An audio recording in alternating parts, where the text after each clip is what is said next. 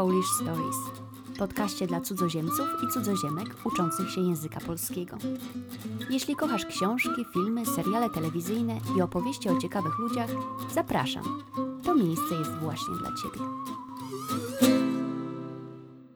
Odcinek 12. Józef Konrad Korzeniowski. Cześć, jestem Gosia i witam Cię w drugim sezonie Polish Stories, podcastu dla osób uczących się języka polskiego i zainteresowanych współczesną polską kulturą. To pięcioodcinkowy minisezon, w którym opowiadam o pięciorgu Polakach, których pewnie znasz, ale może nie wiesz, że byli Polakami. W poprzednim odcinku opowiadałam o chemiczce i fizyczce, laureatce dwóch nagród Nobla, Marii Skłodowskiej-Curie. Tym razem opowiem Ci o pisarzu, uważanym za jednego z największych twórców literatury anglojęzycznej, choć był Polakiem i angielskiego nauczył się już jako dorosły człowiek. Nazywał się Józef Konrad Korzeniowski, a właściwie Józef Teodor Konrad Korzeniowski, ale światu znany jest przede wszystkim jako Joseph Conrad, autor m.in. powieści Lord Jim i opowiadania Jądro Ciemności. Urodził się w 1857 roku w Berdyczowie, który znajdował się wówczas na terenie Rosji, a dzisiaj należy do Ukrainy. W poprzednim odcinku o Marii Skłodowskiej-Curie mówiłam w skrócie o tym, że Polska przez pewien czas znajdowała się pod zaborami – Urodziny Józefa Konrada Korzeniowskiego przypadły na ten właśnie okres. A jeszcze wcześniej, czyli do XVIII wieku, granice państwa polskiego wielokrotnie się zmieniały i przez pewien czas część obecnej Ukrainy także znajdowała się w granicach Polski. To wszystko jest dość skomplikowane, ale dość powiedzieć, że Korzeniowski pochodził z polskiej rodziny z Berdyczowa. Ojcem Józefa był Apollo Korzeniowski, pisarz, poeta, tłumacz i dramaturg. Choć obecnie znany jest głównie z tego, że był ojcem Józefa Konrada, to sam także był bardzo dobrym twórcą. Jako tłumacz przekładał literaturę z francuskiego i angielskiego. Wraz z żoną Ewą dbali o to, by mały Józef znał obce języki i w domu używali w dużej mierze języka francuskiego, dzięki czemu Józef był właściwie dwujęzyczny. Państwo korzeniowscy byli bardzo zaangażowani politycznie i walczyli o wolną Polskę, co kosztowało ich więzienie i zesłanie w głąb Rosji. Obydwoje zmarli na gruźlicę, gdy ich syn nie był jeszcze nawet nastolatkiem. Opiekę nad młodym Józefem przejął wówczas zamożny brat jego matki, Tadeusz Bobrowski, który przez wiele lat wspierał chłopaka finansowo. Także gdy w wieku 17 lat Józef porzucił szkołę i zaciągnął się na statek jako marynarz. Po prostu ciągnęło go w świat. Józef Korzeniowski zaczął swoją żeglugę w Marsylii, na francuskim statku płynącym na Martynikę. Był to naturalny wybór dla młodego mężczyzny, który perfekcyjnie znał francuski język. Na francuskich statkach Korzeniowski odbył kilka rejsów po Karaibach i Ameryce Południowej. Niestety po niedługim czasie okazało się, że jako poddany cara Rosji musi mieć zgodę rosyjskiego konsula, by pływać z Francuzami. A że nie miał takiego dokumentu, to stracił pracę i popadł w długi. Wtedy też zdarzył mu się pierwszy epizod depresyjny i próba samobójcza. Na szczęście dostał duże wsparcie od swojego wuja – zarówno psychiczne, jak i finansowe. Razem z wujem doszli do wniosku, że będzie najlepiej, jeśli Józef zaciągnie się na brytyjski statek, bo Brytyjczycy nie wymagali żadnych rosyjskich pozwoleń.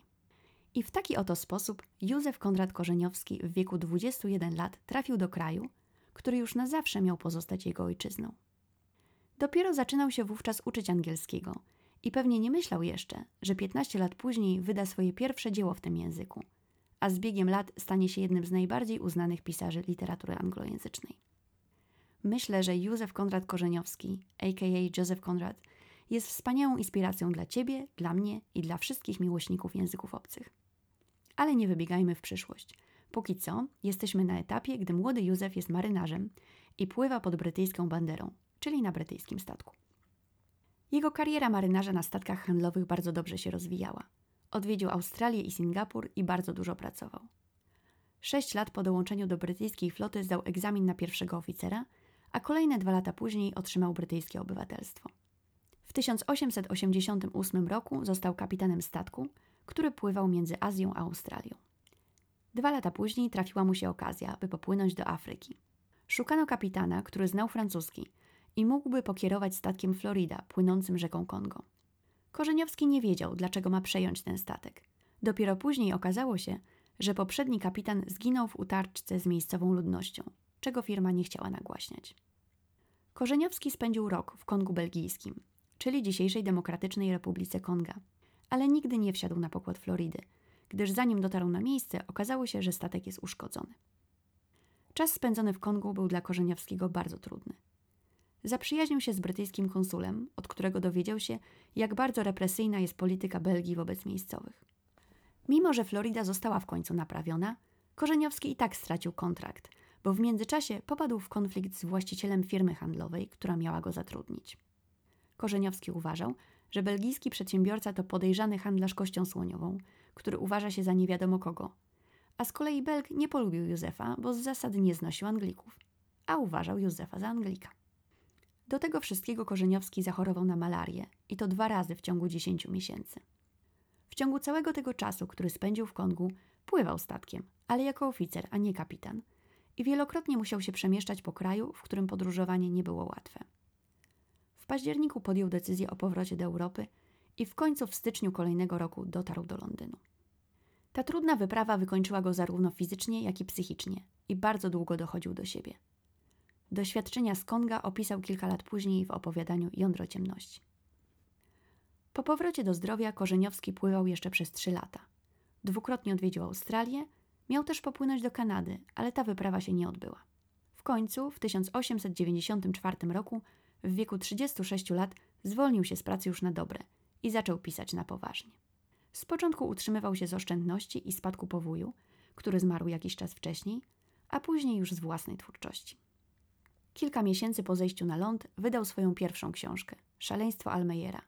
Pisał pod pseudonimem Joseph Conrad. I nic dziwnego, bo na pewno z doświadczenia wiedział, że nikt wokół nie potrafił poprawnie wymówić nazwiska Korzeniowski. Znajomi z literackich kręgów mówili o nim, że był pisarzem, który żeglował, a nie żeglarzem, który zaczął pisać, choć pierwszą powieść ukończył i wydał dopiero jak to się mówi, średnim wieku. Od pierwszej książki było jednak jasne, że Józef Konrad ma ogromny talent i wie, co chce przekazać. Większość powieści i opowiadań Konrada toczy się na statkach podróżujących po morzach i lądach odległych od Europy. Były to czasy głębokiego kolonializmu i pisarz nie udawał, że nie widzi, jak źle traktowani są zamorscy poddani europejskich władców i jak bardzo eksploatowane są kolonie. Jednocześnie, jako poddany brytyjskiego króla, był w dość kłopotliwej sytuacji, jeśli chciał pisać o koloniach. Wybrnął z tego w ten sposób, że umieszczał akcje swoich książek w koloniach francuskich, belgijskich i hiszpańskich, niejako przemilczając to, co działo się w koloniach brytyjskich. Nigeryjski pisarz i krytyk literacki Chinua Achebe, który zajmował się dyskursem postkolonialnym, uważał Józefa Konrada za rasistę, który miał problematyczny stosunek wobec czarnych.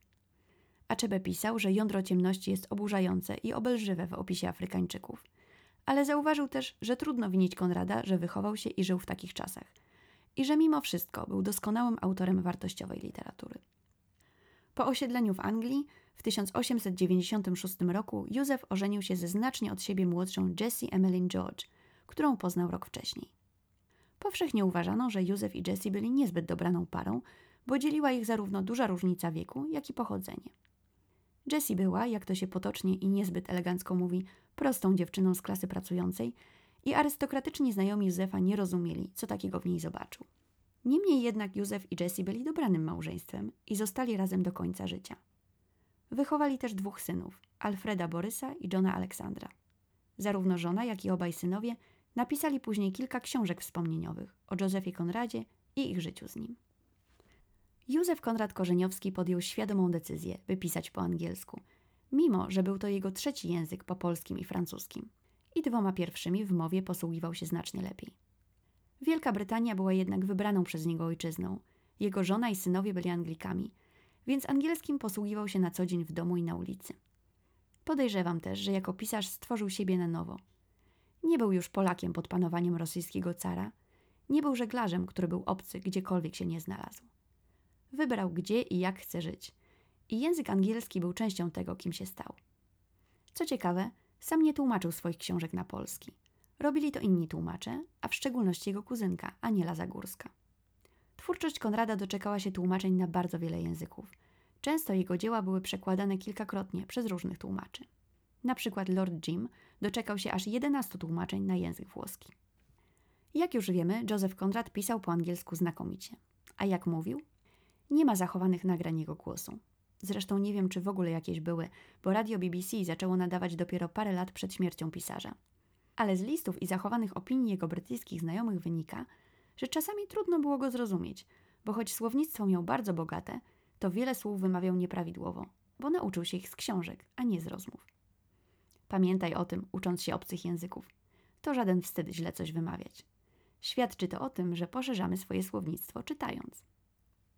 Mimo to Joseph Conrad jest klasykiem literatury anglojęzycznej, a Jądro Ciemności jest podobno najczęściej omawianym opowiadaniem na amerykańskich uniwersytetach. Konrad był autorem 19 powieści i kilkudziesięciu opowiadań, a także zbiorów esejów i trzech sztuk teatralnych. Jego dzieła doczekały się wielu adaptacji filmowych, telewizyjnych i teatralnych. Najbardziej znanym chyba filmem jest Czas Apokalipsy Francisa Forda Coppoli z Martinem Sheenem i Marlonem Brando w rolach głównych.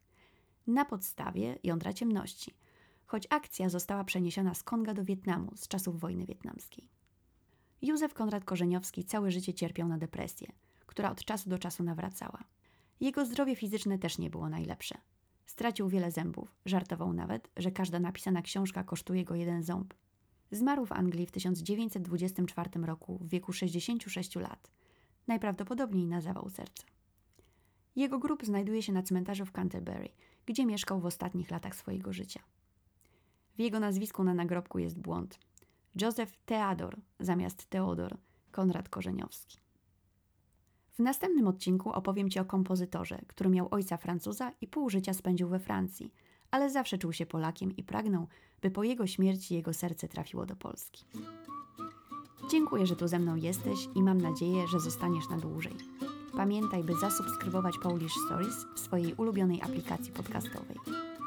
Zapraszam też na moją stronę www.polishstories.net, gdzie możesz zapisać się na mój newsletter, odezwać się do mnie, a także znaleźć transkrypty wszystkich opublikowanych odcinków podcastu. A jeśli lubisz słuchać Polish Stories i chcesz mnie wesprzeć, możesz to zrobić na platformie buymeacoffee.com. Link znajdziesz w opisie odcinka.